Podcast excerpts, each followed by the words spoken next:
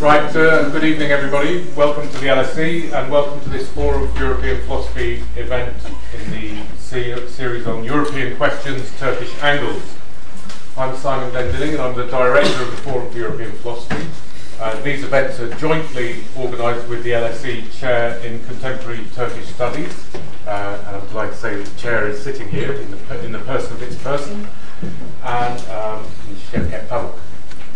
now, just before we begin, I, uh, given that our um, theme today seems rather timely, um, I want to send us back a little bit into the 1780s and some remarks made by the philosopher Immanuel Kant in an essay called Sketch for a Universal History from a Cosmopolitan Perspective. And in this essay with a rather long title, um, he reflects on all the wars going on in Europe at that time and probably for quite a long time before then. Uh, these wars, he noted, caused this unbelievable sovereign debt, and it was unsustainable in his view. And he thought that these European nations with growing sovereign debts were going to become increasingly interested in peace Otherwise, they would never be able to uh, sustain themselves as national economies. And he saw coming then in the 1780s what he called a great political body of the future without precedent in the past. Well, we're living in a present where that great political body has arisen, and he Kant had considered two ways in which it might uh, present itself one of which he thought was a completely rational step. And the completely rational step, given that what we were aiming for was peace, was uh, a supranational state. But he rejects this. And he rejects this most rational step for two reasons. First, he thought due to the size of the thing, it would be very hard to administer in, uh, in a way that would suit uh, a, a a republican democracy. Uh, and he, he said that it could only result in a sort of soulless despotism and the graveyard of freedom. But the second reason he rejected it was that it is not the will of the nations. So, in place of the positive proposal for a supranational state, he suggests instead a negative substitute, which he called a peaceful federation of states, in which the power of the great political body of the future is not itself that of a state. So we have this idea of something coming in Europe, on our continent, as he puts it, this great political body of the future, which shouldn't take the form of a new supranational state, he said, because it is not the will of the nations. Now, I find that, that, um, that proposition, that, that way of putting it, not the will of the nations, quite difficult to sort of dig into, not least because you could, he could have said, perhaps more straightforwardly, it's not the will of the government, or the governments, or it's not the will of the people or the peoples and so on, but he says instead, no, it's not the will of the nations. So what are these nations? What is the unity of their will and the unity of the federation that they will freely form? These may or may not be questions that we'll discuss this evening, but we've brought together three people who have thought hard about national identities, national unities, supranational unities, and of course, as befits our event here, a Turkish angle. Now we're going to go uh, in uh, no no order that is represented by this table, because we're going to have uh, Francis Jacobs first, and then John Breuilly second, and then Umut Özkırımlı third. Uh, the uh, Turkish angle normally comes in at the end, and so uh, that it's not that it's not a position of excellence or not excellence. it's just the way it goes in these events. So they'll all get a chance to say something from their own point of view, uh, whatever they want, in fact, uh, uninterrupted for uh, no more than 15 minutes. And um, then after that, we'll, we'll, try and uh, get some sort of conversation going between them. I'll probably prompt them with a question, and then after that, I'll open it to you uh, to uh, have your questions and contributions to them. But first, delighted to welcome Francis Jacobs. Please. Thank you very much. Well, I'm delighted to be here. Um, a, long, a very long time ago, I taught law and jurisprudence at the London School of Economics. It's always good to be back. And I'm glad, in a way, to be going first, because although that exposes me to the comments of those who come after, I think in some ways it's quite appropriate. I'm looking at a very specific aspect of the subject which is looking at this issue from the point of view of European law, which happens to be my particular field. I think also I'm going to make a few historical remarks which may help to set the scene, and my remarks will be of a rather more general uh, character, perhaps, than those who speak after me, uh, and I think what I say will certainly be more basic uh, in many ways. So I'm glad to be going first as well. I want to look at it from the point of view of Turkey and the European Union going back briefly to the beginning, which I think was around 50 years ago, when Turkey was partner with the European Economic Community under the Association Agreement of 1963, which, interestingly enough, even in those days, contemplated future accession to the European Community by Turkey. And I think, although it may seem surprising that as long ago as that time the um, accession of Turkey was, was contemplated, um, I think if you look at it in the p- perspective of that time, it's not altogether surprising. The, the community, as it then existed in the early 60s, um, was um, a small body of six member states, but very keen to expand.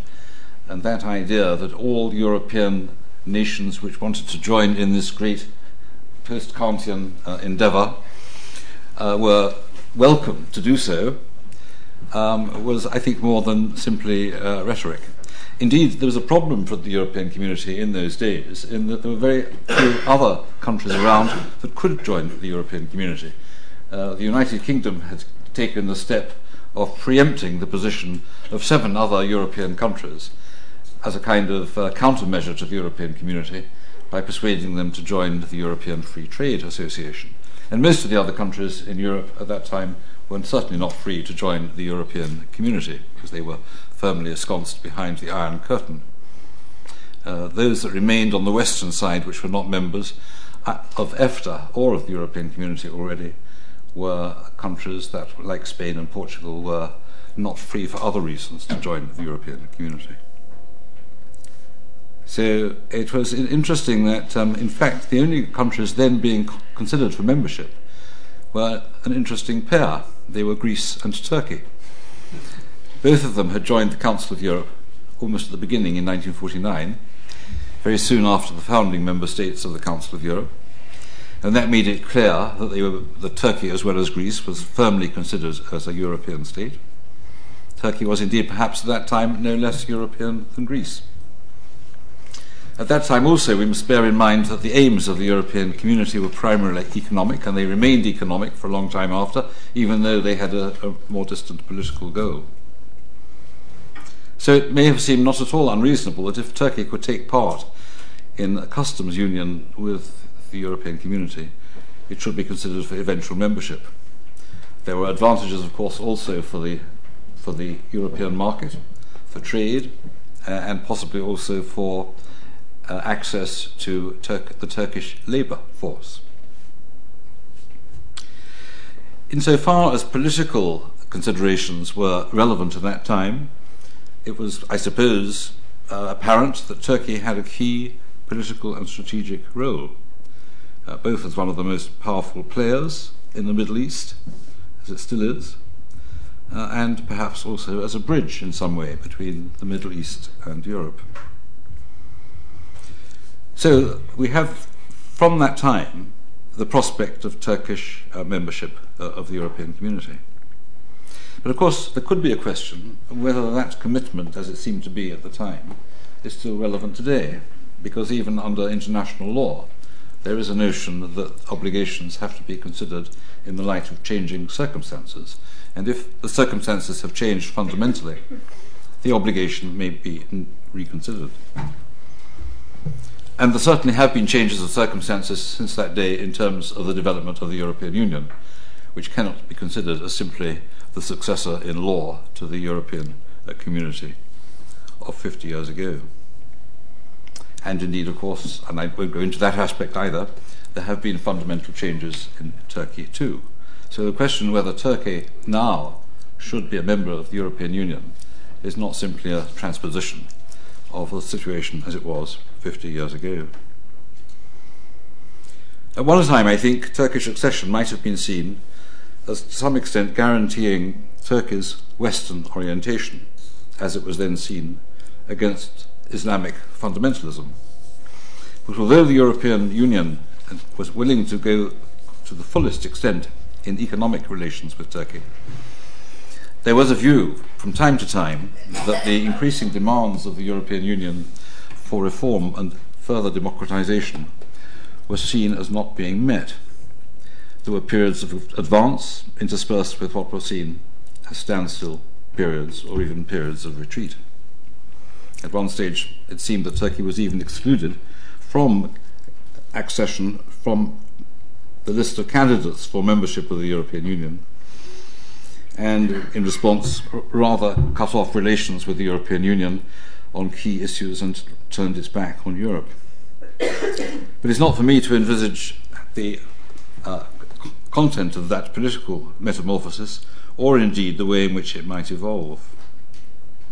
What I want to say in the context of present day concerns about Turkish membership of the European Union is that I think that today, more clearly, clearly than before, totally divergent views on the European Union itself have emerged.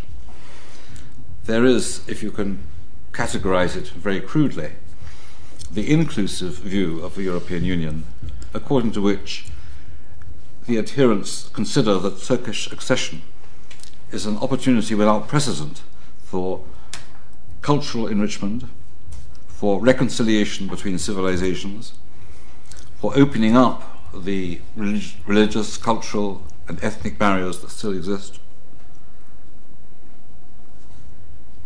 and the more exclusive view of the European Union, which has concerns about the effect of Turkish accession on what are regarded as separate European values and on the functioning of the European Union.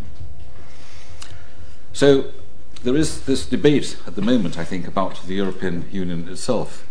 How far is it still pressing for union in every dimension, and how far is it now more concerned with recognizing and indeed promoting diversity of values? I would like just to, to um, give you briefly in conclusion my own view on this question um, in very basic terms.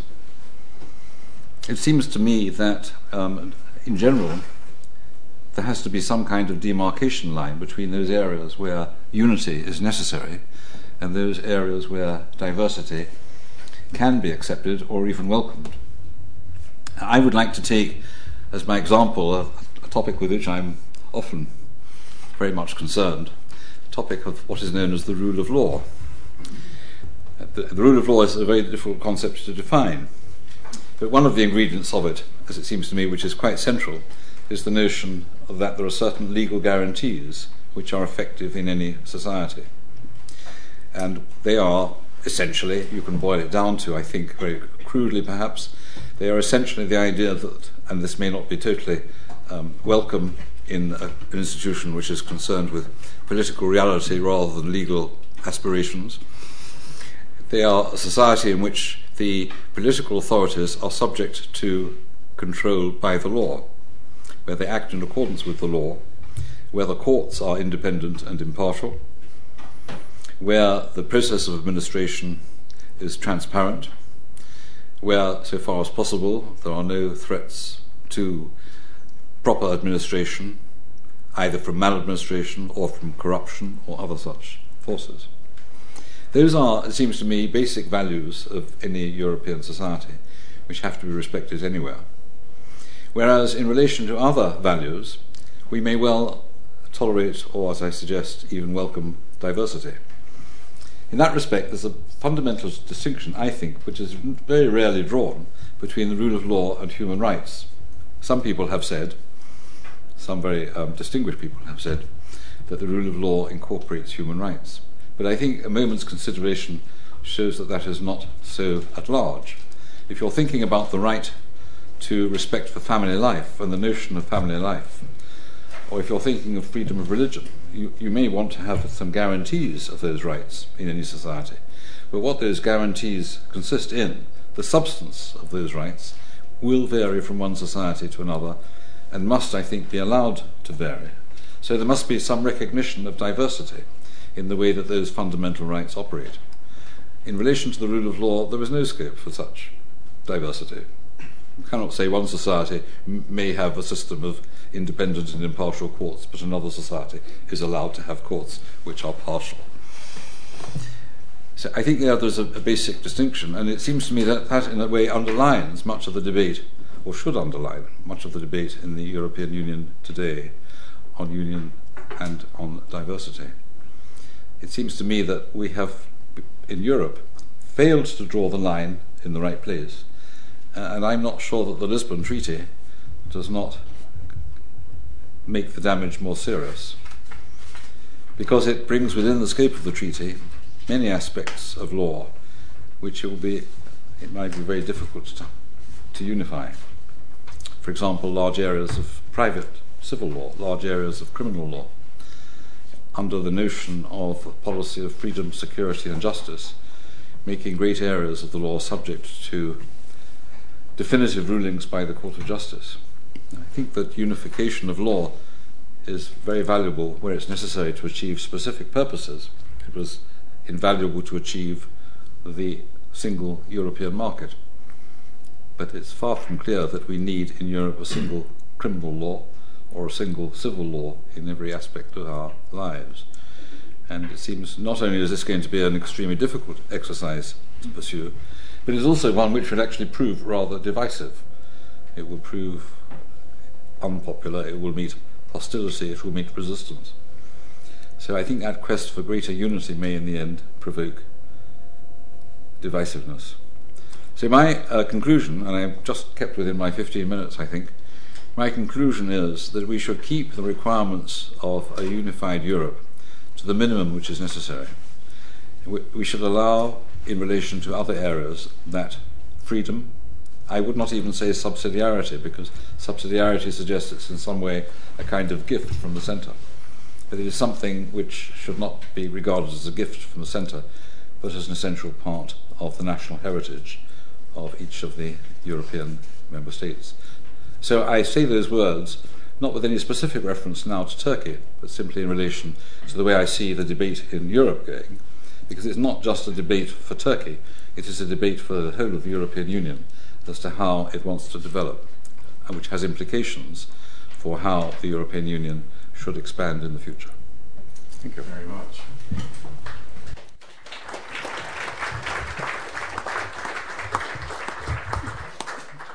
Kant would have enjoyed that very much. uh, I did too, but certainly Kantian view. Uh, John, your, your, your well, thanks very much for the invitation. Um, I should stress from the, the beginning that I'm an historian and I'm not an historian of Turkey. Um, uh, and so my remarks are going to be more about a broader kind of historical background in which I try to fit Turkey into a broader set of uh, considerations. And I go way back, way back before 1963. Recently, there was a, one of the things that I've now learnt, now I've moved to a politics department from a history department, there was a large N study which sought to correlate nation state formation with many, many different things, and I'm pleased to say failed to do so. The only uh, thing it, it could say was that the only discernible pattern it could locate after running all these uh, regressions was that the success of nationalist projects is determined by the constellation of power relating nationalist movements and factions to imperial centres, ancien regimes, or other factions of the ruling elites. And that fits in with my argument that nation state formation happens in waves. Um, it doesn't happen in single nation state formations, there are a few exceptions, but most nation state formations happen in waves, and those waves are associated with large scale violence, war, and revolution. And in Europe, the most important wave of this kind, so far as nation state formation is concerned, was after the First World War. It was linked to the breakdown of three empires and one powerful nation state, following military and revolutionary violence and defeat. And the formation of the Turkish nation state is part of that wave. In other words, from the very origins of the Turkish nation state, it is part of a European process of nation state formation. And I think we need to see the subsequent history of this state in the light of that broader European geopolitical reality rather than supposed Turkish peculiarities. The problem is that once nation states were formed, the regimes and the historians who serve those regimes insist on emphasizing the peculiarities. And especially when this is practiced by authoritarian nationalist government for almost a century, it produces a history which makes the nation state, the national spirit, the moving force behind the formation of the nation state, rather than the other way around. So, what I want to do in my few remarks is to reverse this and try to think of Turkish nation state formation as part of a general process and what that means for our understanding of Turkish history. This involves comparison. First of all, going back to that First World War, it's interesting to compare the breakdown of the two multinational empires that were irretrievably destroyed the Ottoman and the Habsburg empires. In certain respects, they were similar. They were multinational with dominant nationalities and subordinate nationalities. They were both pretty militarily functional, particularly the Ottoman Empire, to the end of the war, and minority nationalisms within the territories they controlled at the time of war did not seem to pose a mortal or direct threat to their existence. We can't say these states were about to break up into national constituent units, but for the experience of war. But they were different in that the Ottoman Empire had long been fighting wars and losing territory, particularly in the Balkans and then North Africa, to a combination of separatist movements and the intervention of other powers. They're also different in that the minority nationalisms of the Habsburg Empire had long developed cultural movements and elaborate ideologies before turning to politics. Whereas in the Ottoman Empire, it was the politics which dominated, and the cultural nationalism was much more primitive and less developed, in many ways, in fact, borrowing from counterpart nationalisms in the Habsburg Empire. This also applied to the responses of state elites. The German and Hungarian state elites had a long developed sense of national argument, whereas the elites in the Ottoman Empire shift extremely rapidly and unstably between Ottomanism, Islamism, Pan Turkism, and what I'll call, for want of a better name, territorial Turkism. But more important than this was that of the three defeated dynastic empires, that's the Romanov as well, the only one whose core territory and elements of its existing state elites remained in power was the Ottoman Turkish case. The German elite of the western half of the Habsburg Empire was removed from power by the much greater role that Vienna and the urban working class and socialism played in truncated Austria. The 1917 revolutions, of course, swept aside completely the pre 1917 Romanov state elites. The nearest equivalent to the Ottoman Turks is possibly the Hungarian elite, but again, they were now part of a whole empire that had collapsed.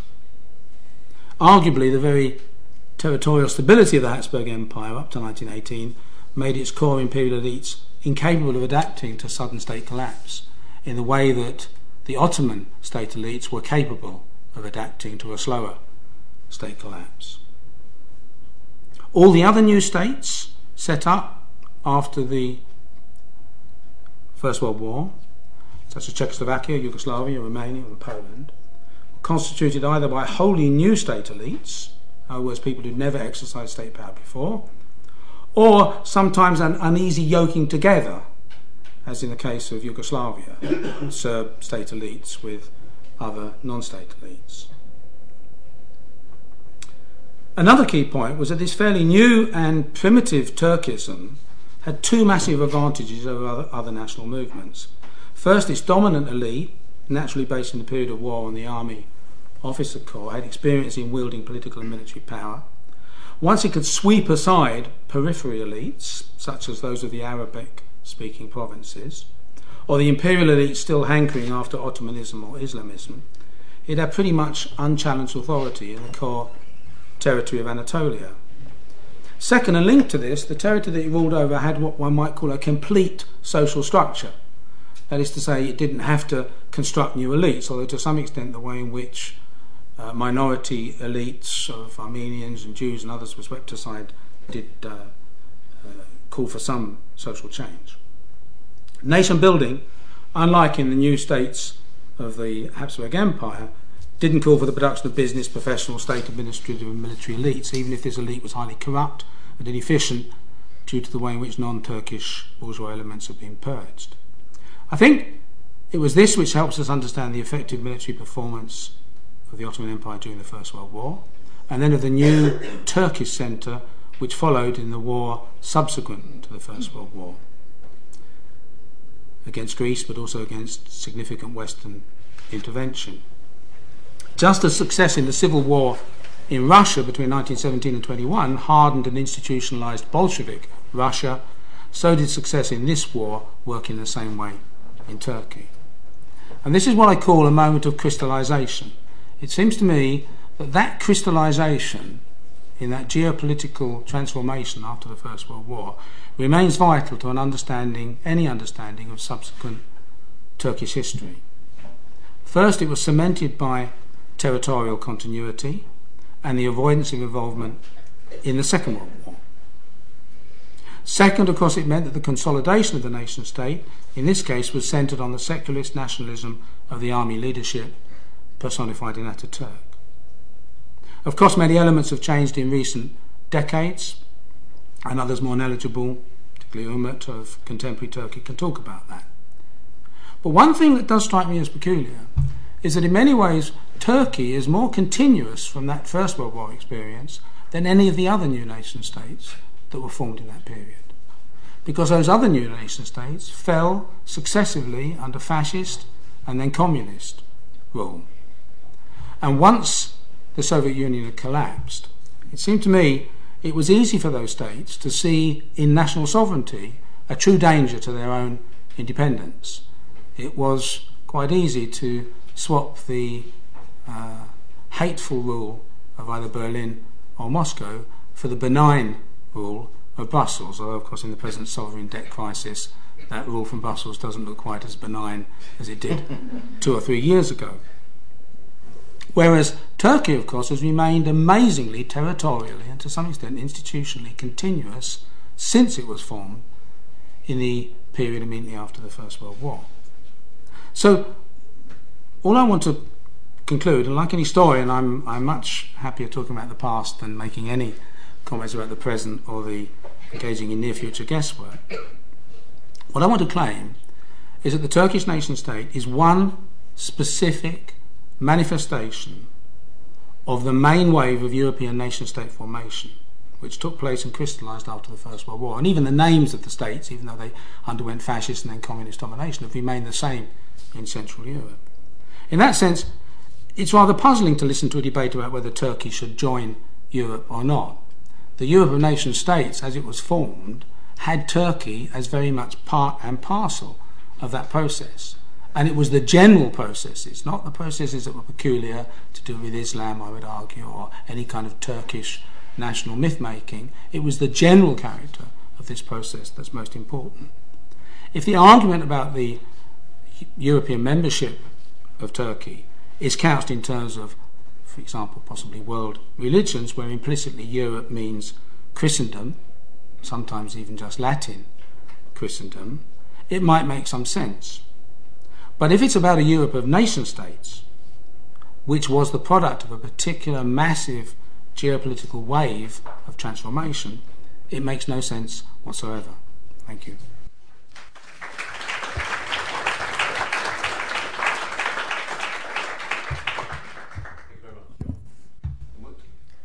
Well, uh, thank you, Simon and Sheket, for inviting me as well. Um, well, we cheated with John a little bit, so we ex- exchanged our papers beforehand. So I will pick up exactly where he left off. Uh, and since I'm ni- neither a historian nor an international lawyer, I think I can easily touch upon some of the more current discussions in, about Europe and Turkey. Now, uh, the formation of the Turkish nation, nation state, as John argued, was indeed an outcome of and perhaps a reaction to the larger process of nation building in Europe.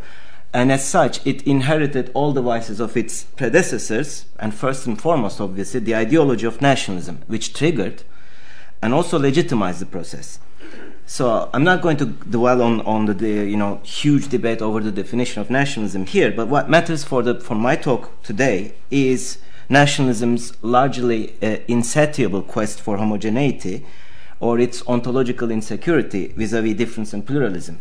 So I will say a few words on nationalism and its others in Turkey in the next uh, 10 minutes or so, which will also help me to bring the discussion to the present, to today, uh, and address uh, very briefly two European questions, not necessarily from a Turkish, but also, uh, I think, a more global or European uh, angle, namely the debate on the death of multiculturalism and Turkey's membership of the EU.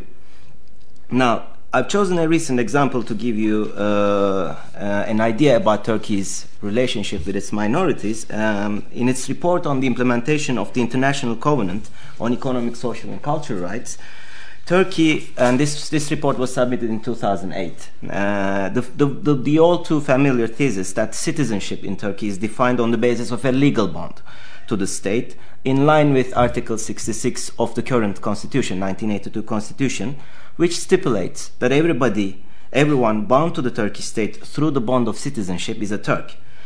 Uh, the term Turk does not have any racial or ethnic connotations, the, rep- the, report hastens to add, but reflects the national identity of all citizens in, in, Turkey, irrespective of their origins.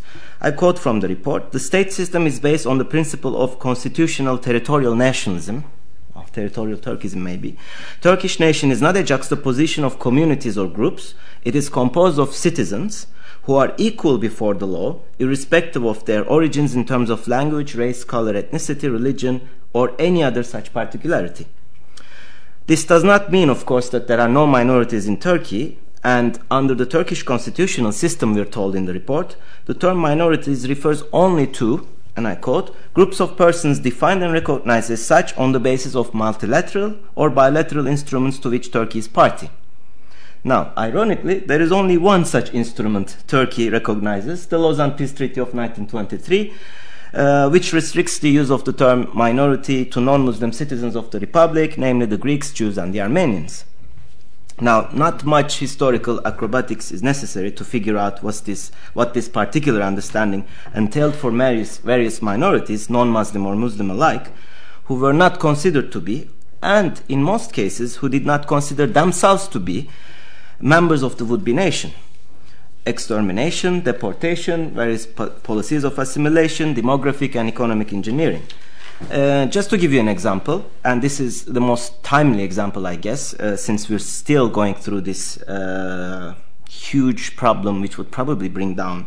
Uh, we, we, we, were just discussing with Sheket before coming here. I mean, the, the, which will determine the fate of the current government. The case of the Kurds, who have been subject to systematic oppression of their distinct identities throughout Republican history, and some of the policies that I just listed, enumerated, that have specifically targeted the Kurds, who the Kemalist regime believed were more susceptible, prone to assimilation than non Muslims, included, for instance, the Eastern Reform Plan of, of 1925, which called for the prohibition of the public use of Kurdish in areas with mixed Turkish and Kurdish populations, deportation of families which were perceived to pose a security risk to Western Turkey, um, the law of settlement, for instance, of 1934, which authorized the settlement of Caucasian and Balkan immigrants to traditional Kurdish areas, or the law concerning uh, uh, Tunceli province, which changed the name of the Kurdish province of Dersim to Tunceli after a bloody, actually, attack on Dersim. The pressure on the Kurds reached a new height after the military coup of 1980, and all signs of a separate Kurdish identity were prohibited by the junta, uh, including the Kurdish language, which was banned by the infamous law of uh, law number 2932 of 1983, which remained in force for uh, until 1991 and the displacement of large numbers of civilians and the burning of Kurdish villages became common practice in this period as part of the struggle with the PKK.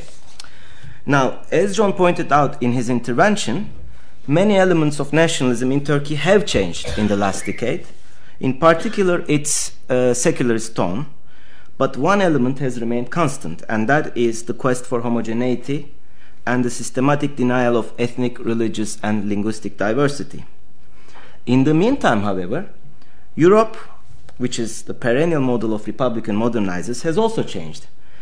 Uh, suffering today in the clutches of an economic meltdown, which is, in my view, the manifestation of a more general normative crisis or a crisis of value, values of which nationalism is the main catalyst. And this is uh, what uh, Sir Jacobs, Jacobs, talked about, you know, the unity, the tension between unity and diversity, two different versions of European Union, the understanding of European Union. Uh, and I think, and that's my argument, uh, that Europe is no longer the embodiment of the ideals and values of freedom, equality, justice, not last but not the least pluralism, but one which rejects multiculturalism, both as practice and ideology. So I do think that actually Europe at the moment seems to have made a choice. Uh, where nationalism, a Europe where nationalism has become more visible and legitimate, embraced not only by the far right, radical right, but by also by mainstream political actors and, and the population at large. And just remember the, the, the, recent condemnations of Merkel, David Cameron, or the reaction of some political figures to, to Oslo shootings, who have openly claimed that they were not uh, they were sympathetic to the motivations of Andres Anders Breivik, if not to his acts. And a Europe where nationalism has taken on an unabashedly anti-immigration Islamophobic character. This last point was, was, is also evidenced by a recent survey, speaking of large and surveys, examining attitudes among online supporters of far right parties ca- carried out by the British think tank Demos. And that, that was uh, reported a couple of days ago, actually. Based on data collected from more than 10,000 Facebook followers of 14 parties and street organizations in 11 countries, the study shows that, and I quote from the from the study, many join or support populist parties and movements because they fear that immigration and multiculturalism are destroying national and sometimes European values and, and culture. And that, I quote again, many find common cause in opposing a perceived Islamification of secular liberal and Christian societies. So, this shows that many elements of nationalism have changed in Europe as well. Uh, since it no longer makes sense to distinguish everyday, taken for granted forms of nationalism from its more visible and aggressive expressions.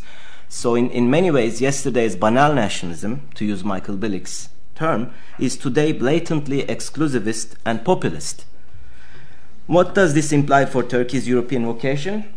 First, that Turkey will never become a member of the EU, since the argument is and will always be couched in terms of world religions or culture, not in terms of geopolitics. Second, an EU plagued by an economic and, as I argued, a more general normative crisis is no longer attractive to a Turkey which is enjoying its newfound role as a regional soft power and hailed by many as a model to the Middle East. And I, am sure Sami will have thousands of things to say about these things. Mm. However overblown this might in reality be. But third, and this is in my final point, the picture that emerges from all this is alarming a Europe and Turkey where nationalism rides roughshod over everything else is certainly not one that befits the 21st century, in particular for immigrants and those minorities who have so far been the losers of the nation building game. Thank you.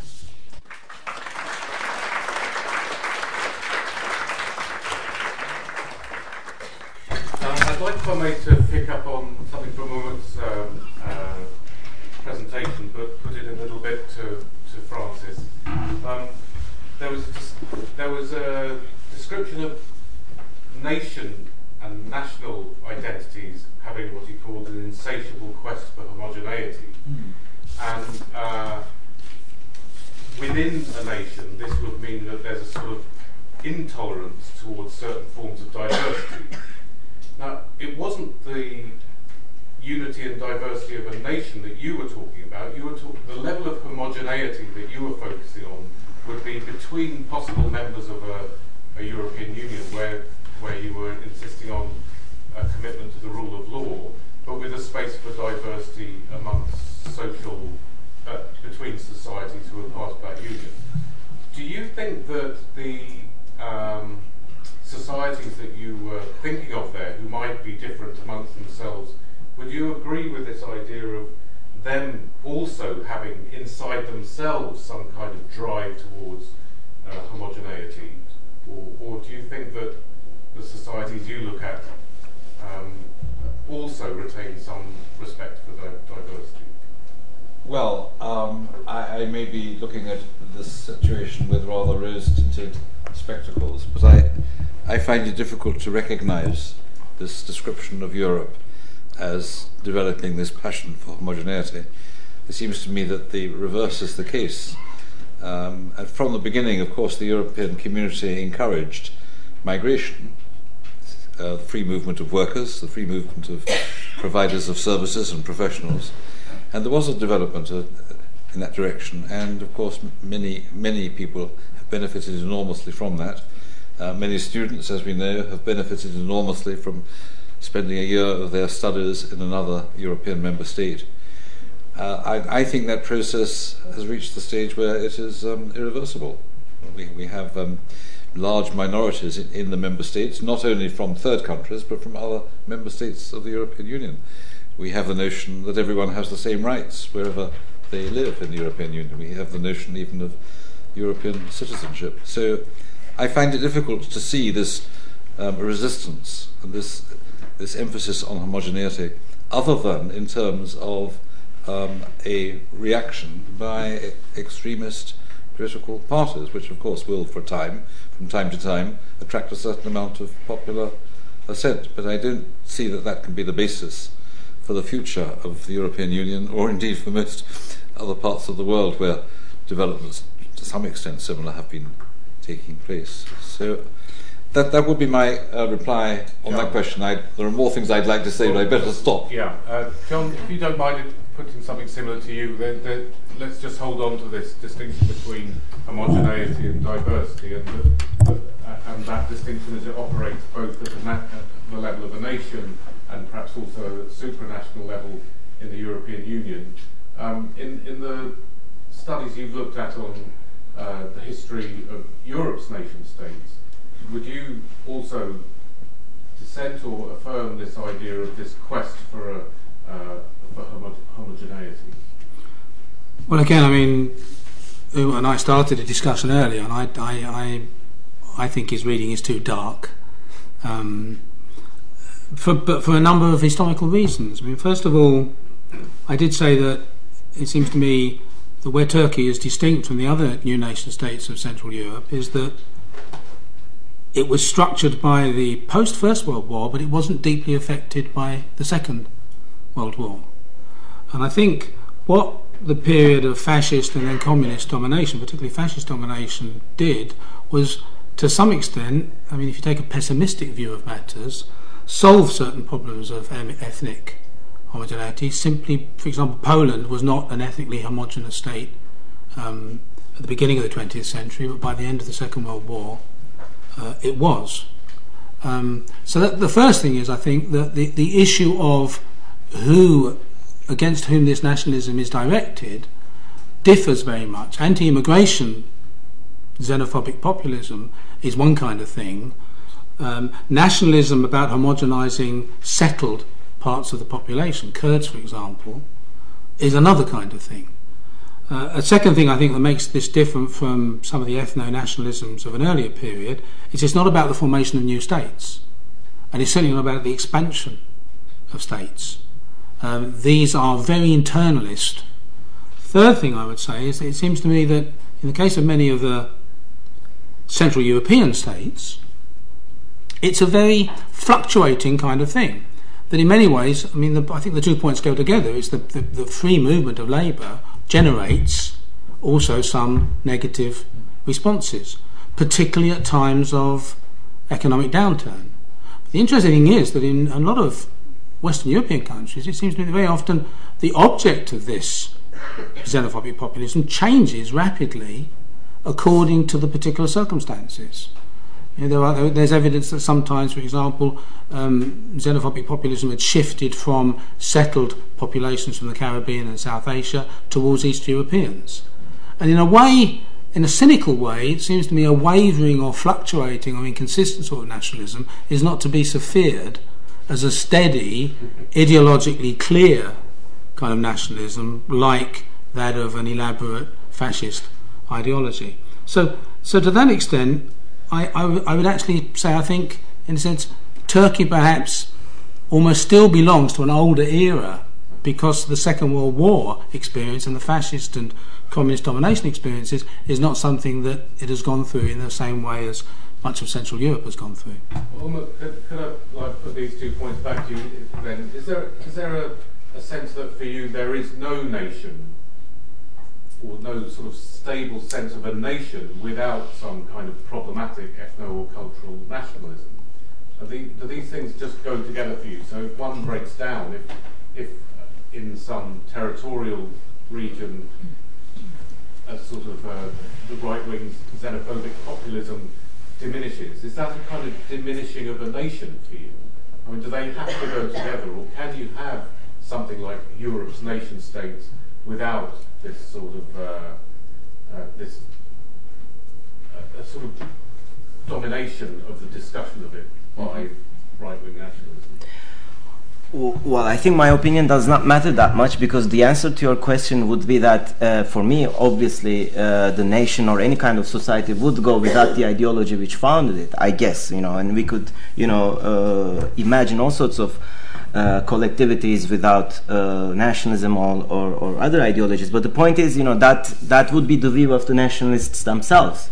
That the, the nation cannot exist without nationalism. And that is why I, I guess. Uh, um, my view then, I mean, uh, it's uh, it's practically very problematic, and I, I mean, I was looking at the picture actually from both sides, not only from the European side but also from the Turkish side, which is now rediscovering uh, it's kind of nationalism, but couching it in a different term, obviously. But still, you know, um, and that's where actually I think I would uh, have my reply to John. And uh, the nationalism's exclusions do change, uh, the other does change. I mean, it was the communism in the past, Polish plumbers at some point, and today it's the Muslims, and who knows what will be next.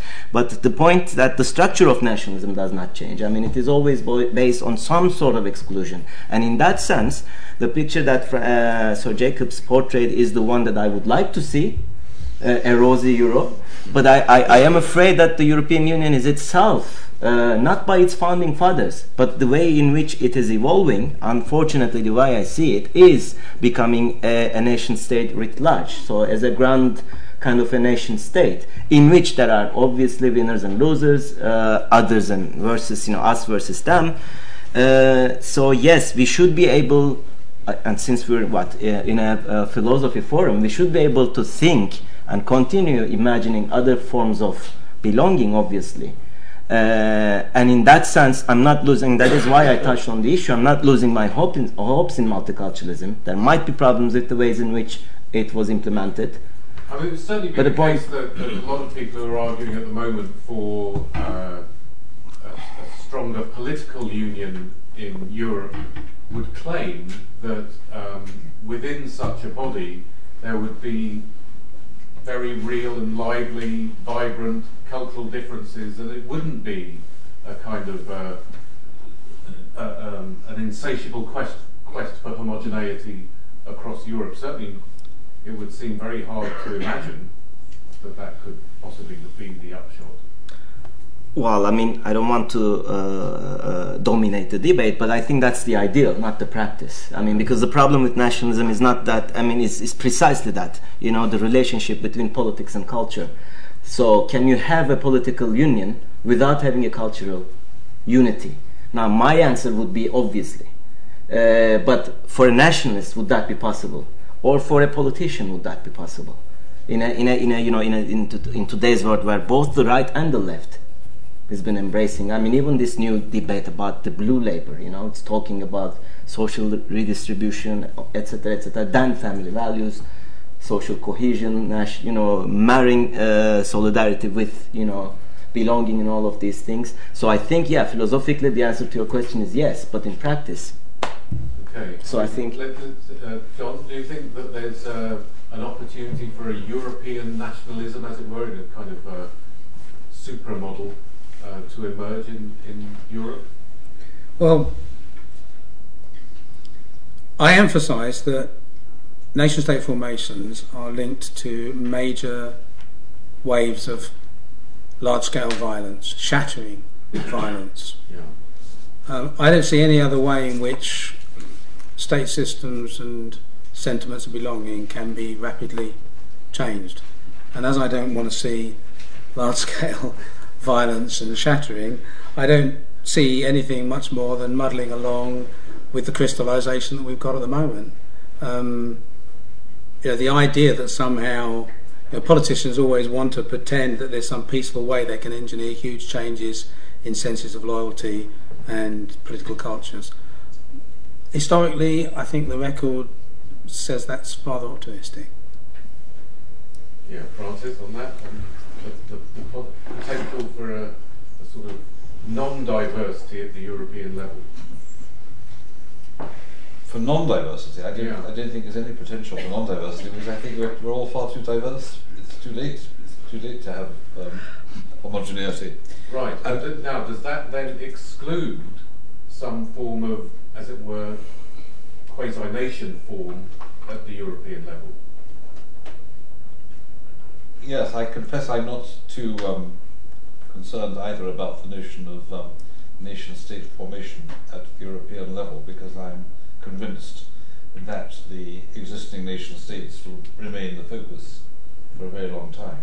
They will remain the focus of um, people's first allegiance and the like.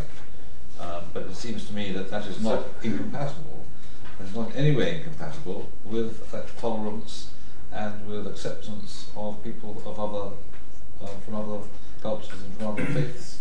Just as it is the case, it, it happens to be the case in England. Of course, there have been huge problems from time to time of, of religious conflict, huge problems of religious conflict. But nonetheless, we live in a society where there is generally from day to day tolerance of people from different cultures and, and different faiths. So I don't, I don't, um, I don't see this uh, as a fundamental clash with the re-emergence of um, nationalism. Um, and I think that um, I certainly think the European Union may have moved in, in, the wrong direction. I agree with John on that. It's moved, moved too far in certain directions, perhaps not far enough in others. Although, of course, it's enormously difficult to steer such an organism in, in what seems to us the, the right direction. But I do think that the European Union is actually still now a force for greater acceptance and greater tolerance of other values. Right. I'm thinking back now to Kant's point in the 1780s, it is not the will of the nations for there to be a mm-hmm. supranational state. and I'm often reflecting on that assertion, thought, well, that's the sort of thing that surely could change. You could imagine, well, what if it, tomorrow it was the will of the nations? But I think part of what you're saying, John, is that that kind of transformation certainly doesn't happen overnight and doesn't happen in, in ways without incredible yeah. Violence and destruction.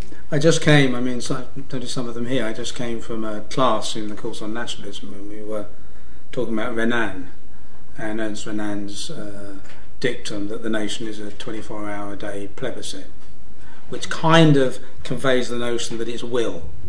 But actually, Renan said it's a plebiscite that's conducted on the basis of common memories and common forgettings. Um, and that doesn't disappear from one day to the next unless unless it's it, but, but, but I don't want to be you know certainly don't want to be, to be thought that I'm saying that these national allegiances are somehow natural and long-standing I, the other thing I want to stress is they were in many ways in many parts of Europe very rapidly improvised way uh, constructed. I think that was particularly the case in Turkey. I think I think t- Turkish nationalism is an extremely modern ideological construction, but of course. Because it came to the top in a particular crystallization and then was exercised by a government that unremittedly and increasingly elaborately presented that, it produced the sense that it's natural.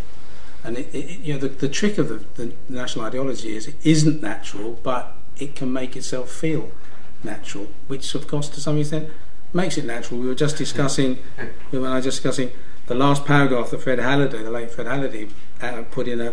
The, he disciplined himself until he got to the very last paragraph of a chapter he'd written for a book I'm editing, in which he said, "It is not the case that the world is divided into nations, but 99.9% of the world's population think it is the case." to which I said, "Doesn't that make it the case?" Yeah. Mean, somebody like Habermas at the moment is arguing that you know you've got to move forward to a, uh, a political union in Europe, and then the people will eventually sort of form themselves around that in that way that it will appear to them the natural formation. And uh, I don't know of that's I think we're going to let other people have a go at this point. So uh, we'll all look at this one. okay. Um, we'll start here because your hand's up first. Um, my name is uh, Maya Freckles. I studied nationalism here actually 12 years ago. Um, my question is, do you think, based on everything that you said, um, that the European Union can be sort of stabilizing factor in the formation of new nation states in Europe? If the United Kingdom splits, um, would it be possible, as all the members of the UK are sort of regions are part of the EU, that process to be peaceful? And I do come from the Balkans, and I do understand that there's a lot of violence involved in the formation of new states. Ultimately, all these states will be a part of Europe. So, do you think it's possible to actually form new states within what is EU today? Who'd like to take that? But they're all writing, that means they've all got ideas. Are we taking one question at a time? yeah, we will, we will. Yeah. Does does anybody like to come in first? Go on, come. I think providing it's not a very radical process. I mean, for example, if you take the United Kingdom, you, you could see certain circumstances in which a referendum might be held in Scotland, which would lead to a vote for at least much greater autonomy, effectively in, internal autonomy in all but name. Um, and that that can be accommodated, and in fact, will be accommodated very well within the European Union setup. Um, but of course, compared to the kind of transformations I was talking about historically, that would be pretty small beer. I mean, someone will probably go try and get his independence light third way through, whereby Scotland is independent, but the army remains a United Kingdom army, and the, the armed forces all remain um, UK type things. Well, there's an old-fashioned view of nation-state sovereignty that says you haven't got your own army, you aren't really sovereign. But it's difficult to see it ever coming that far. It's difficult to see any significant um, power being devolved upon peacefully upon a breakaway state. Thank you. I, I think that um, membership of the European Union can encourage entities like Scotland to pursue independence more actively and make it easier for them to attain independence. And I would like to be extremely provocative and paradoxical and give you the example of the Republic of Ireland, which was in many ways dependent upon the United Kingdom until both countries joined the European community. And no doubt, I think the Republic of Ireland has become far more independent, has acquired a greater sense of its own destiny, its own nationality, as a result of membership of the European community. And that same process could apply in a different form. It could apply to Scotland, it could apply to, to, to Wales, it could, uh, could apply to many of the communities in uh, other European countries. So I think the answer is, I would say firmly yes. Yep. Got a question, uh, an observation rather, which is um, that the, uh, the the legitimacy or the viability of a nation state is dependent on a number of factors, necessary but not necessarily sufficient factors. Uh, I'd like your views on this. Um, these are things like you know ethnic origin, uh, ethnic commonality, religious commonality, um, linguistic commonality, culture, which can be broken down into sort of um, uh, anything from food to customs to shared history to clothing, etc. And the absence of these sort of factors, one or, or more of these factors, would almost invariably result in conflict and um, you know the, the, dis- destruction of that nation state. You know, if you try to construct that nation state. No, that's good. There's a good point there about you, in a way against what you were saying, John. Not not entirely against it, but, but there, there is a sense of a, fa- of a real foundation of the nation there, even if it's not natural, because it could be precisely cultural or political. Um, but would that seem to you a, a, a reasonable point that nations do build themselves around, as it were, pre-national configurations of some sort?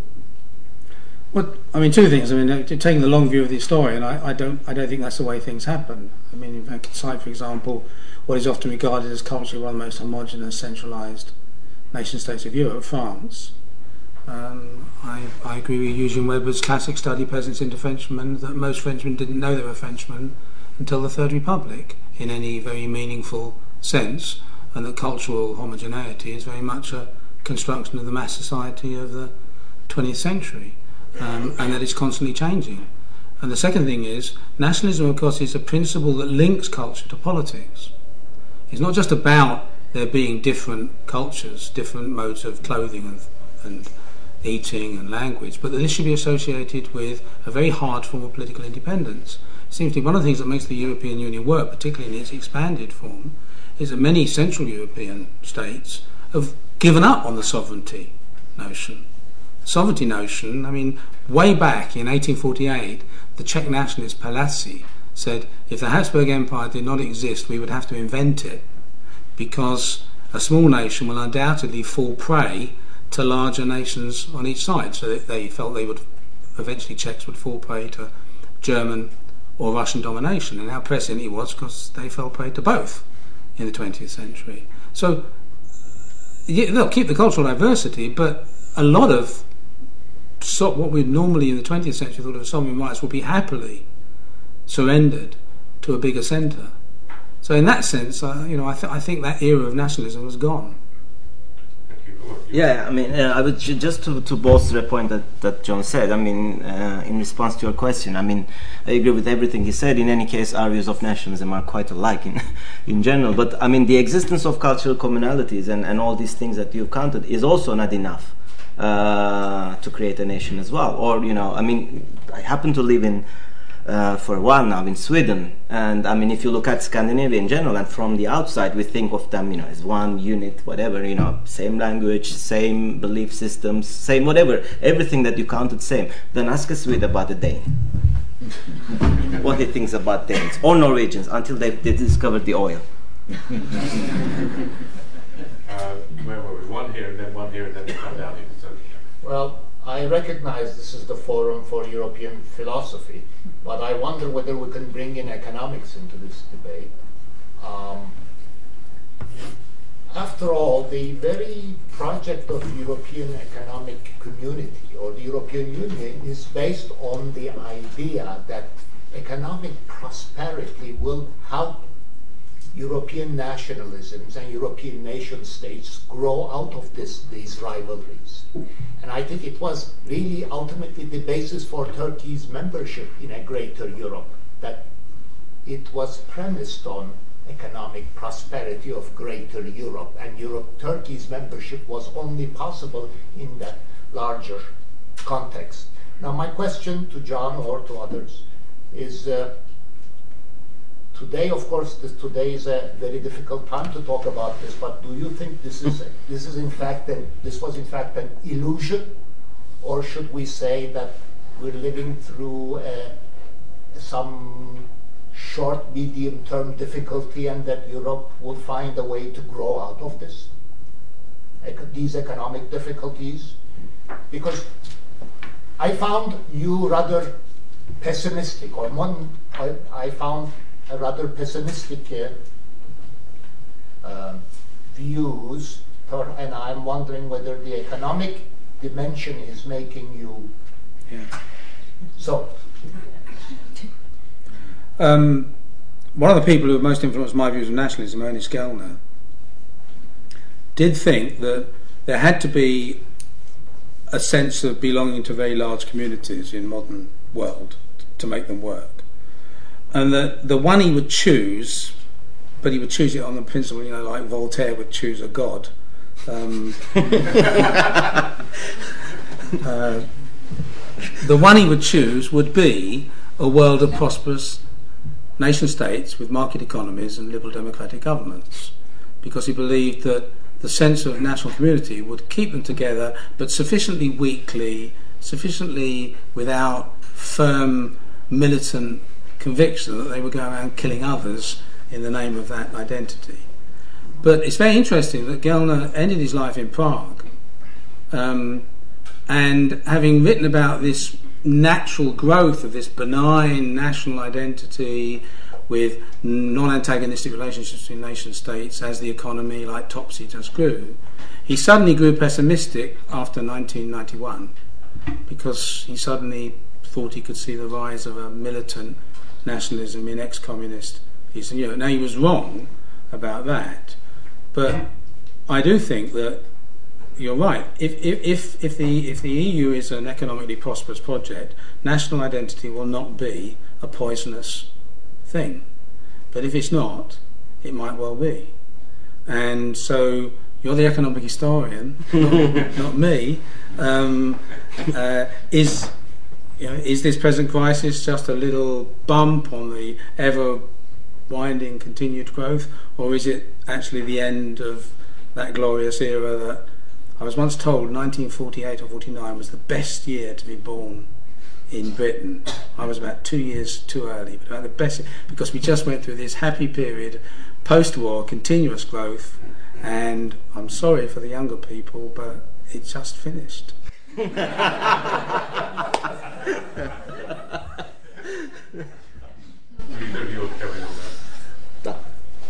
may, may I just say a word? I, I think if you're looking at the question whether the continuation of economic prosperity, which we may not see for some years, one day will come back. Um, if that is necessary to the development of um, the European Union and so to the um, the impact on the nation states which make it up, I think it's worth pointing out that actually, um, from time to time, a downturn and even an economic crisis uh, have been, from time to time, significant in accelerating the process of European uh, developments. And uh, we only have to look at the events of the last few days, where um, these events have resulted in the replacement of two prime ministers by um, two um, faceless Eurocrats. Uh, I'm, I haven't had the call yet myself, by the way. So, uh, I did. I didn't think. I didn't think. Uh, I, I didn't think one can say that uh, these difficulties um, are, get, are really going to um, to affect um, the, the, way in which the union develops, in, in, except insofar as they actually may lead to more more centralisation. It may not be a good thing. More more powers in the economic field for the union, and so on. I, I was thinking in that respect, John, that when you were emphasising the importance or significance of uh, wars and violence and disruption of that kind in the formation of the nation states, whether those triggers could be equally economic as well as sort of ethno-political or something like that.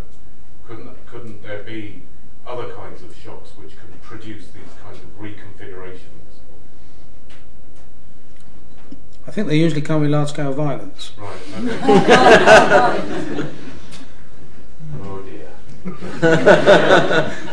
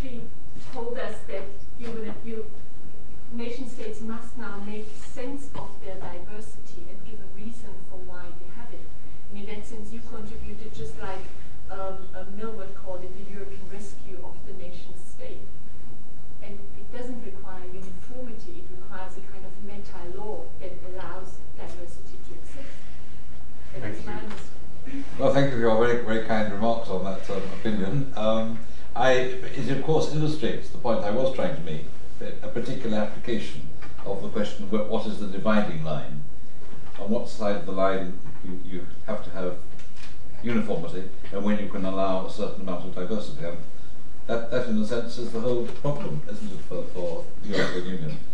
And maybe, maybe in Albany uh, I was drawing the line in a slightly more um, tolerant way than might have been expected in an area which, which is after all to be regarded as part of economic law. But uh, I, I think that I would say that the tendency has been rather too much the other way in general. There has been too much insistence on um, uniformity, which is quite understandable when you look at the origins of the community. It started, of course, essentially as an area where you had to abolish tariffs and the like, and of course you had to have identical rules about what constituted um, a green gauge in order to make sure that the right amount of duty was paid when you extend that to whole areas of human experience, and even to things like public services, it becomes very difficult. We need, we need there to recognize more diversity. It's the application of the original model, as it seems to me, which, which does create difficulties, as will increase, create increasing difficulties in the future in the light of Lisbon.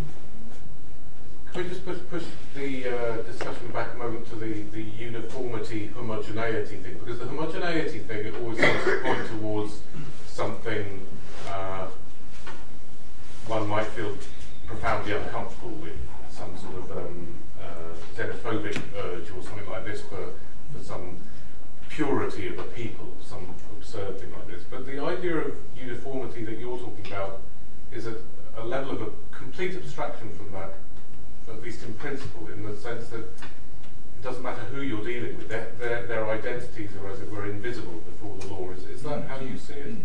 Well, that's how the law does operate. Of course, you don't allow four different uh, solutions because different individuals are involved. You have to have a common rule. And if you, you talk about purity, it reminds me of the problem of the purity of German beer, which is a very good example of an attempt to insist on something which is fundamental to the national culture. And the idea that you should be able to import into Germany beer which did not comply with German beer purity law was abhorrent. It was a flagrant invasion of the, of the national culture, but nonetheless, um, the view was taken that German beer, with its excellent policies, could coexist with imported beers. People would be free to make their own their own choice. That's that's the that is the kind of um, as I see it, that is the kind of contribution to civilization that actually Europe can make. That it, that it is possible for cultures to interact, to allow them to interact, to encourage them to interact. Thanks. Yeah. I, I just like. Oh, sorry. You, uh, yes, you were first. No. yes. Uh, on on this question of homogeneity uh, versus diversity, uh, it may be useful to make a distinction between culture and ideology culture is a kind of process uh, which is quite fluid and continuous, and one in, which has generated um, uh, a great deal of mixing of what's being called hybridity, yeah. rather well, but particularly in Europe. And I hesitate to add that so many elements of this hybridity didn't come from Europe at all, but from across the Atlantic which is, of course, an issue for nationalism as well, especially in France. Um, Also from across the Mediterranean. uh, across the Mediterranean, yes, but I'm talking more, Yeah, you know, yeah. in the globalization context of more, more uh, recent times. And I think then it's ideology uh, which mythologizes culture and mythologizes identity, or what the what Raymond Williams in another context called uh, myth operating as memory. And this is what ideology does, in effect, that, you know, in the midst of this cultural flux, we, which includes elements from everywhere, and the continuing cultural process, ideology then insists on particular identities. But this is, I say, ideology insists, but ideology itself is a field of contest. So, in fact, you know, when you look at the question of multiculturalism, of migration, and so on, in all the uh, at least Northwest European countries, that's highly contested, part of the politics.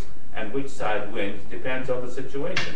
It's particularly bad now, but even even when it is bad, uh, it, it still operates with what uh, Professor Jacobs has talked about, which is the you know the, the rule of law, citizenship, the uh, you know they are uh, it's on the margin really, which is of course very different in Turkey. Turkey is a different question altogether. Not just Turkey perhaps, but what used to be called Turkey in Europe, which includes Greece and the Balkans, um, in which um, you have it is the question, the ideological questions of homogeneity uh, are much more fundamental and much more active. Okay, good, good, good. Thank you very much. I don't know if anyone will pick up on that ideology culture distinction. Seems quite. Can I ask a question actually to uh, to Francis and Sami? Uh, if let's just assume that you know Turkey has completed, uh, you know, whatever requirements there are, you know, it's, it's perfect rule of law, which it does, which, which, which is a myth at the moment in any case. Uh, but let's just assume that this is the case. Then, uh, do you think that Turkey would be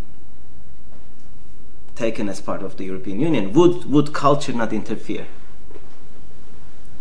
Would it be just confined to the domain of ideology? Well, I, I think it's, it's a very difficult question because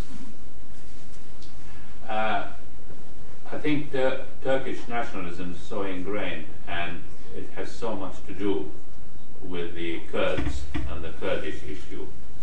Uh, and any politician, including the current leaders, who make any concessions to the Kurds are in danger of losing votes simply because there is such strong national nationalist sentiments and the insistence on uniformity. I was uh, amused, with, I think many of us were, who heard that uh, uh, Erdogan, Prime Minister, talking about the few Jews who were still in Turkey, referring to them as our honored guests. so they are guests, they're not citizens, they are honored guests. And of course, that puts you in mind of all the other guests who are not honored throughout the 20th century. But you never talk about Kurds as guests. You can't talk about Kurds or Alevis as guests because, you know, they are, in fact, they are the ones that you want to make into proper Sunni Turks. and so that is where I think, uh, you know, culture and ideology and religion are mixed. That was quite a sideways answer to your question, wasn't it? Do you want to have a go, uh, Francis? Well, I, I, yes, I took the question to be in a slightly different shape, to be what would be the effect in relation to the European Union. Yeah. Yeah. The fact that Turkey was observing the rule of law. I would, I would hate to give you the impression that I think that all the existing member states of the European Union are 100% observant of the rule of law. That is certainly not the case in any of the member states. It's certainly not the case in this particular member state where we are at the moment. But, um, I think I think that you have to have a minimum threshold, and I think that I have to say this quite frankly. I think that um, in the case of some recent enlargements of the European Union, that minimum threshold has not been observed, and there are resulting difficulties from that. Uh, as of course there were difficulties with Russia being admitted to the Council of Europe, but that was a, a different, but not altogether, al- not altogether different um, process. So um, I think fr- from the point of view of the European Union, I, I also would not say, but this is a purely personal opinion, that simply compliance with the rule of law or greater compliance would be sufficient for Turkish uh, accession to the European Union, because clearly there are other requirements which have to be met, and of course we now know that there's going to be a certain amount of politics in the decision, which is going to be affected, no doubt, by public opinion, by referenda, and all the rest of it. Okay, yes, uh, uh, speak nice and loud so people. Yes, yes. Uh, thank you. Um, if um, I'd just like to ask a question, particularly to Professor Oz, Oz. Um, um, this is a difficult question. Um, is the is there a, is there a debate in Turkey today between the, the relationship of the Ottoman Empire with Armenia? Because um, a lot of the objections in Europe to Turkish membership of the um, EU relate to this question. This is often brought up in Europe. So just as Germany, for example, has had to address the question of the Jews, um, and, and this relates to other countries as well, in terms of their own histories, um, other powerful countries. Is there a debate today in Turkey about the relationship with Armenia? Question of Ottoman. Yeah, I mean, it's not a difficult question, actually. Uh, well, first of all, the, the, relationship of the Ottoman Empire and the, the Armenians or the Armenian genocide is only one of the issues. Uh, which is probably blocking whatever you know Turkey's relationship with the EU. You have the Kurdish question, you have the other. Pro- I mean, there are a lot of skeletons in the closet. Basically, it's not the only Armenians, and then you have current conjecture problems like Cyprus uh, blocking everything, and then you have Sarkozy and Merkel. You know, different factors. Uh, so you can go on, uh, but as uh, when it comes to the concrete question, is there a debate? There has been a debate, and it can't. I mean, it started.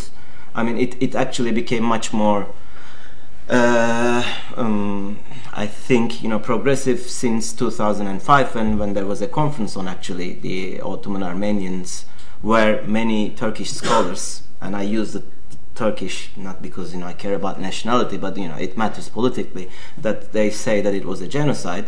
There are still many people who claim the same today. In fact, one of them, Taner Akçam, recently got a European Human uh, uh, right, of com- um, European Court of Human Rights decision condemn uh, just you know without there being a case against the the, uh, the, the, the penal code 301 which is you know which is which was used in the past uh, which the, the the, the particular clause was about insulting Turkishness, and obviously, when you say that there was a genocide, you were prosecuted by that.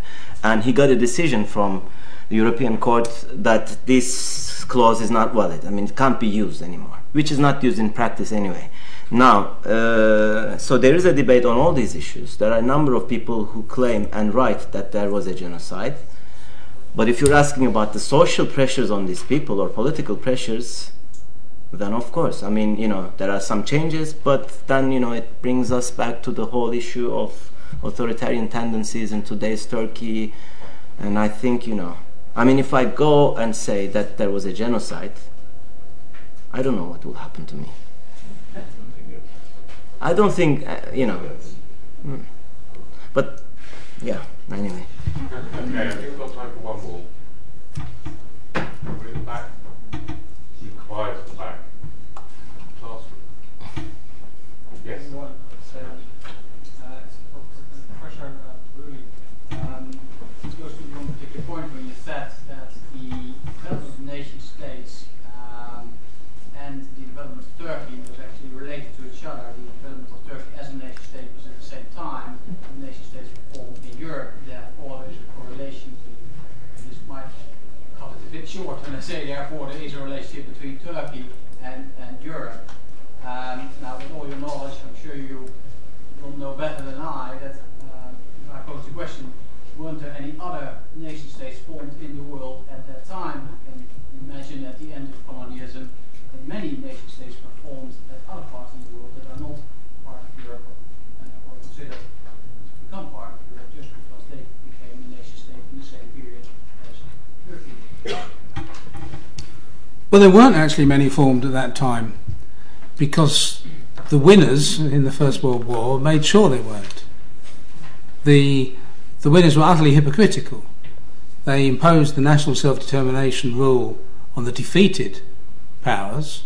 But as Ho Chi Minh, who was at Versailles, pointed out, as people from Ireland pointed out, they weren't applied to French or British imperial possessions. Indeed, Britain and France expanded as imperial powers as a consequence of the First World War.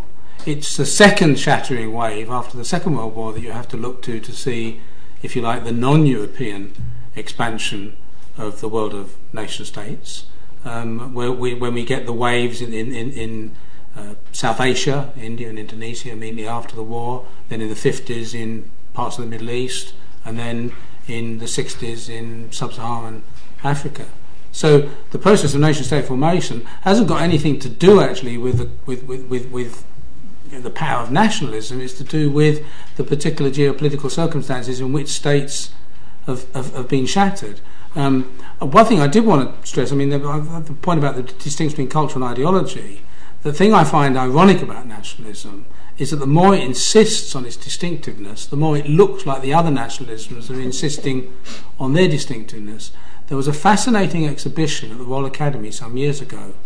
Turkey. A thou- uh, How many thousand years was a it? thousand years. A thousand years of Turkish history. And the preface to the catalogue was signed by Erdogan and Tony Blair. Um, and so clearly it was a partly a political um, thing. I mean, I was very glad of it because it allowed some wonderful stuff to come out of Turkey that, except for the political motivation, possibly would have never been shown in London, including some quite obscene drawings that were very enjoyable. Although I'm told there's even more obscene drawings back in Istanbul that uh, I want to get access to. But, but the interesting thing is.